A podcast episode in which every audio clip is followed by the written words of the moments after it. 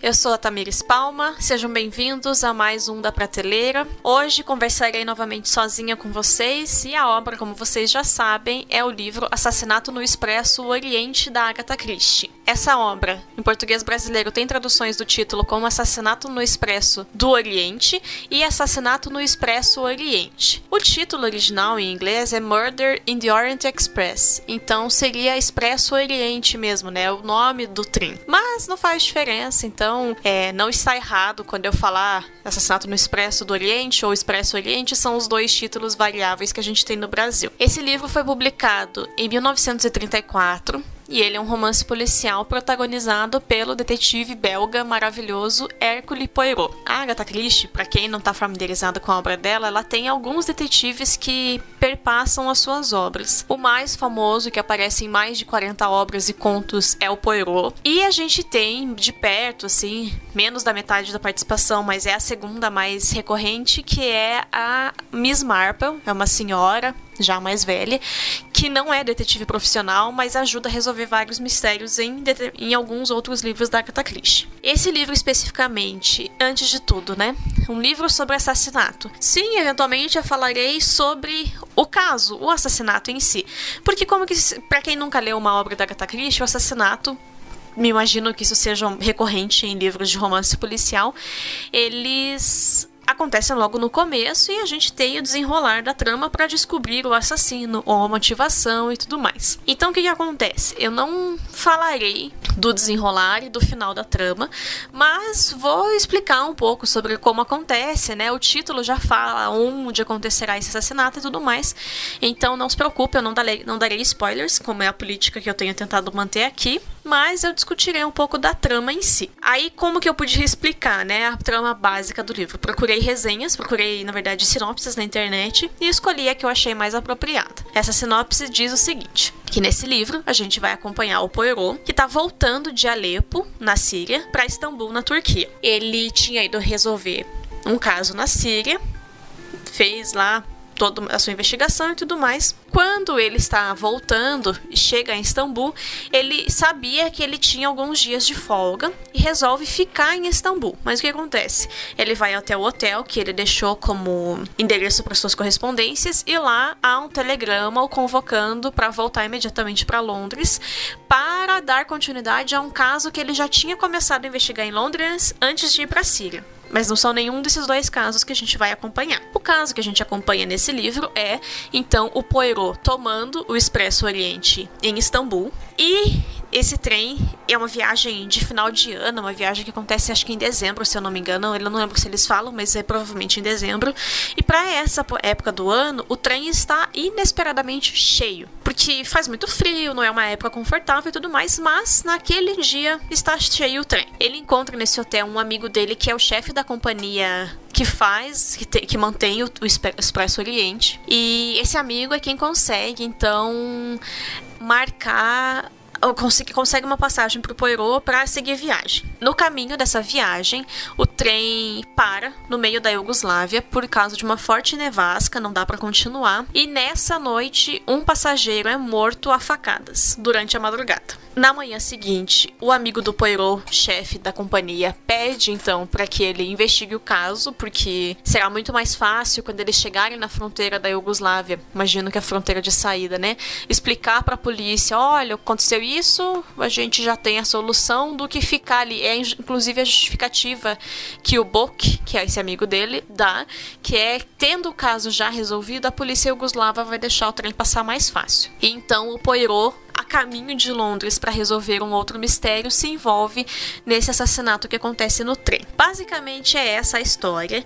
E daí aparecem as coisas que me que me encantam muito nesse livro. A primeira vez que eu li esse livro já deve fazer mais de 10 anos. Eu gosto bastante da Agatha Christie, embora eu tenha lido pouquíssima coisa dela comparada com a obra da autora. Como eu disse antes, ela produziu, ela escreveu mais de 80 livros entre romances policiais, livros de conto, é, peças de teatro ela é a autora que mais vendeu no mundo inteiro até hoje. Agatha Christie, os livros da Agatha Christie só somam menos livros do que a Bíblia vendida no mundo.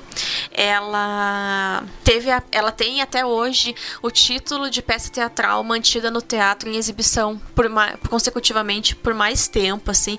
Então a Agatha Christie é uma pessoa que, meu Deus, eu admiro muito a obra dessa mulher. Eu gosto muito dos livros dela. E a questão de estar tá circunscrita no trem faz com que seja muito interessante esse livro para mim, porque a gente tem então especificamente no vagão onde eles estão, que é o vagão Istambul Calais, né, que é o primeiro vagão que sai de Istambul e vai até o fim da viagem, porque daí tem essa questão, então, ah, tem um vagão que se conecta em Atenas e vai até tal lugar. Daí os vagões têm os nomes da cidade de origem e a cidade de destino. E esse é o, o, vagão mais à frente do trem, porque é o que faz do começo ao fim a viagem. Então a gente tem 12 passageiros, tirando o Poirot e o rapaz e o rapaz assassinado, sendo os membros que serão investigados dentro desse caso. Então, esse é um dos primeiros pontos que me marcam nessa obra da Agatha Christie. A gente tem personagens que são extremamente complexos, mesmo para um livro curto, esse livro tem menos de 200 páginas na versão que eu tenho, que estão circunscritos a um espaço dentro de um ambiente fechado e que tem que conviver extremamente próximos uns dos outros, porque é um trem, eles, né, fariam a viagem, você come, passa ali os 5, 10 dias no trem, blá, blá, blá, mas de repente eles estão presos no meio da Iugoslávia com esse assassinato que está os rondando. Então, é muito legal porque ela constrói uma variedade diversa de pessoas nesse livro, nacionalidades diferentes. Apesar de ser um vagão de primeira classe, é, a gente tem os empregados que viajam na segunda classe também. Então, são classes sociais distintas sendo representadas. E eu acho que a Agatha Christie fazia isso muito bem, assim. É, já li outras obras dela em que ela trabalha essas pessoas de forma legal. É, a gente consegue ver algumas complexidades. E esse livro eu é um dos eu tenho alguns livros dela que eu já li que eu desconfio e tenho quase certeza de quem é o assassino antes de chegar lá. E esse livro foi um que eu falei, gente, não, eu só soube quem era o assassino quando há confissão. Então, é realmente incrível a forma como ela constrói e como não é óbvio, os livros dela não são óbvios. Então, tem livros que a gente consegue captar isso, tem livros que a gente não consegue captar. E nesse daqui é um que não dá para captar, assim, que a gente não sabe quem tá falando a verdade, quem tá mentindo. E é simplesmente incrível, assim. Um segundo ponto que me marca muito nesse. Não só nesse livro, porque é difícil falar das coisas que realmente me marcam, porque seria um spoiler. Então, coisas que me marcam nos livros da Agatha Christie é a forma como ela retrata o Poirot sendo ela própria, ou a Miss Marple, nos casos dos livros da Miss Marple, que é aquele que tá desconfiando de todo mundo, que, que consegue ver motivos por trás de de palavras que as pessoas usam e tudo mais. Não, eles não acreditam nos personagens, sabe? O Poirot inclusive fala que para ele todo mundo é suspeito até que você encontre a pessoa de fato cometeu o crime. E as pessoas e na construção da investigação sempre há um, dois, duas pessoas que estão junto do investigador principal e elas fazem o nosso papel. Porque elas escutam o que as, os person as personagens dizem e se, vão se convencendo pelo que as personagens dizem. Então, somos nós sendo guiados pela autora para cair na, na armadilha que ela cria pra gente, para que daí o detetive venha e desfaça essa armadilha. O Poirot ouve o que não foi dito, a mudança na postura, no olhar das pessoas, ele tenta investigar as personalidades, mesmo que de maneira breve, e ele é descrito como um, um investigador atípico, assim. Ele trabalhou na polícia, daí quando ele volta a investigar casos na polícia, todo mundo fica tipo, ah, esse cara é genial, mas ele é um pé no saco, porque ele não faz os, as coisas a partir do método científico da polícia, assim. Então, a gente, como, como leitor, sempre está de mão dada com esse personagem segundo, esse segundo personagem, terceiro personagem, que está junto do investigador. Então é muito legal, assim, porque tem, por exemplo, né, eu reli para gravar hoje o programa e tinha cenas assim em que as pessoas falavam uma coisa, daí o Book, que é o cara que é o chefe da companhia, falava: "Ah, não, olha, verdade, olha o álibi dessa pessoa". E o Poirot ele nem falava, mas ele fazia uma carinha, levantava uma sobrancelha, dava uma respiradinha. E como eu já sabia, o, desfecho do livro, eu consigo notar isso nele, assim, em como ele fica tipo, amigo, você tá sendo tão enganado que você não tem ideia. Então, é muito legal reler também as obras dela, porque a gente consegue ver essa construção de, de discurso mesmo, de condução da história, que sempre acaba num desfecho muito bom. E isso me leva ao terceiro motivo que me marca, um terceiro ponto que sempre me marca nas obras da Agatha Christie. A autora, gente, se você nunca leu nada dela, procure, procure um romancezinho dela. Ela faz, ela escreve de maneira simples, direta, e simples e incrivelmente fascinante, assim. Não há um livro dela que eu tenha levado mais do que três dias para ler, porque além de fáceis, as histórias elas nos prendem de uma forma que você não consegue parar de ler enquanto você não tem a solução do mistério. E muitas das obras da Agatha Christie, e nessa acontece isso também, especificamente aqui no Expresso Oriente, que parece que as coisas elas vão o detetive ele entra no caso tendo né, que investigar um assassino, um assassino, um motivo e às vezes quando se deu esse assassinato. E de três coisas, de repente o detetive tá com dez coisas, porque ele vai abrindo, conforme ele vai investigando as pessoas, as pontas vão se abrindo e você pensa, nem a pau que essa mulher vai conseguir terminar. Como é que vai ser o fim disso daqui? E ela sempre consegue fechar todas as pontas. Então, a escrita da autora é genial. Então, recomendo ler a obra dela vou falar porque ler o livro especificamente, mas, gente, essa mulher é incrível. E uma das quatro, da última coisa que me marca demais nesse livro, especificamente no Expresso do Oriente, é o fim dele. Não falarei, obviamente, qual é o fim do livro, mas eu simplesmente amo a cena final do livro, assim. O Poirot, ele geralmente reúne as pessoas que estão envolvidas nos crimes para expor a conclusão a que ele chegou na sua investigação. E há essa cena também nesse livro. É um ato, é um ato de teatro, assim. Eu amo essa cena final. Inclusive, o final do livro é o que me faz gostar tanto dele, me faz voltar até ele, relê-lo. Então, Fico triste de não poder discutir o final em si, mas, gente, é uma coisa que faz. O livro em si já é bom, mas o final faz todo ele valer a pena, assim. Aí, especificamente, gente, sobre por que ler esse livro, eu reli aqui a minha pauta e, na verdade, os três, os três motivos que eu coloquei, eles são uma única coisa, basicamente.